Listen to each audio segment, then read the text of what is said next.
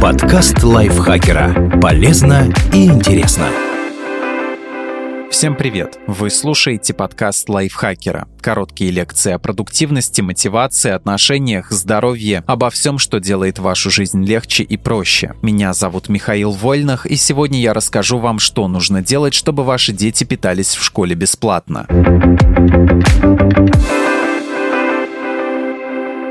Кому положено бесплатное питание в школе. Есть несколько категорий детей, которых накормят за счет бюджета ученики начальной школы. Эта норма закреплена в законе об образовании. Школы должны кормить учеников 1-4 классов не реже одного раза в день. Причем хотя бы одно горячее блюдо обязательно. Организовать в учебном заведении могут завтрак или обед на усмотрение администрации. В некоторых школах могут кормить дважды – за счет бюджета или собирая с родителей дополнительные взносы. Многое зависит от региона и конкретного учреждения. Дети с ограниченными возможностями здоровья. Им положено двухразовое питание. Если ребенок обучается на дому, кормление можно заменить денежной компенсацией.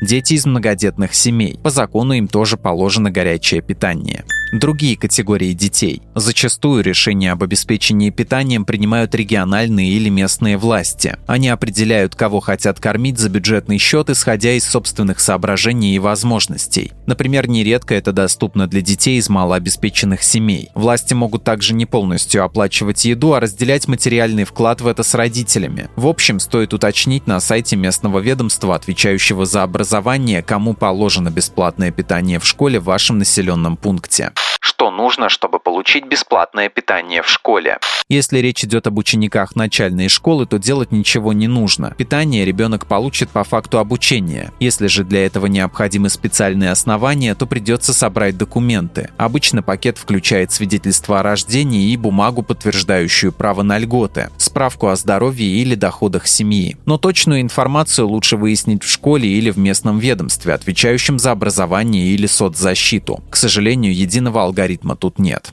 Как контролировать, чем кормят детей? Обеспечение едой за счет бюджета не означает, что надо смиренно радоваться тому, что дают. Хоть это и называется бесплатным питанием, не то чтобы добрый дядя достает их из своего кармана. Это наши налоги, так что родители вправе смотреть, чем детей кормят за их деньги. А еще требовать улучшений, если качество еды оставляет желать лучшего. Роспотребнадзор даже разработал методические рекомендации, в которых указал, на что мамам и папам обращать внимание при проверках. А вот как будут организованы сами инспекции, определяет школа. Если родителей не устроит результат проверок, они могут обсуждать их на общих собраниях, а также писать обращение в школу или фирму, организующую питание, и требовать улучшений.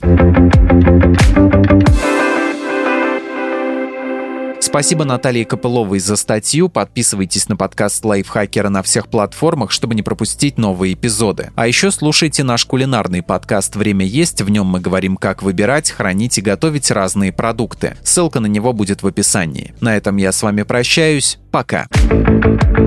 Подкаст Лайфхакера. Полезно и интересно.